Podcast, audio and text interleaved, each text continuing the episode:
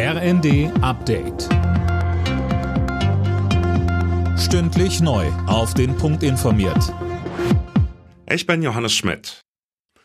Die CDU geht mit einem neuen Grundsatzprogramm in die nächste Bundestagswahl. Sie will beispielsweise mit einer schärferen Migrationspolitik punkten.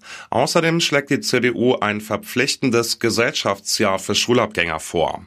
Und auch ein Comeback der Atomkraft schließt Generalsekretär Linnemann nicht aus. Wir wissen nicht, was in 5 oder in 10 oder in 15 Jahren ist. Es kann sein, dass dann die 5. Generation Kernkraft sich durchsetzt, wo alte Brennstäbe genutzt werden, um Energie zu erzeugen. Wenn wir heute sagen, wir wollen das nicht, dann haut nicht nur die Forschung ab, sondern auch die Technologie und damit auch die Wirtschaft. Die Spitzen der Ampelregierung haben gestern Abend wieder bis spät zusammengesessen, wieder ohne Ergebnis. Im Haushaltsstreit gibt es weiter keinen Durchbruch, hieß es in der Nacht aus Koalitionskreisen. Wie das 17-Milliarden-Euro-Loch im Haushalt für das kommende Jahr gestopft werden soll, bleibt also weiter unklar.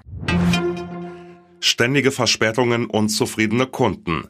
Trotz verfehlter Unternehmensziele gibt es Millionen Boni für die Bahnvorstände. Das berichtet unter anderem die Süddeutsche Zeitung. Tim Britztrup mit mehr. Die Einzelziele wurden klar verfehlt, dafür wurden offenbar andere Bereiche übererfüllt, mit denen die Minderleistungen dann ausgeglichen werden konnten, so ein bisschen wie im Schulzeugnis.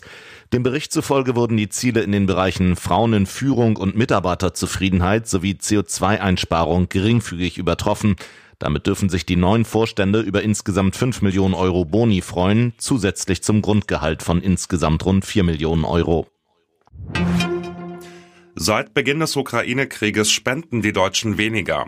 In diesem Jahr waren es bis September nur 3,2 Milliarden Euro, 600 Millionen weniger als 2022, so der Deutsche Spendenrat.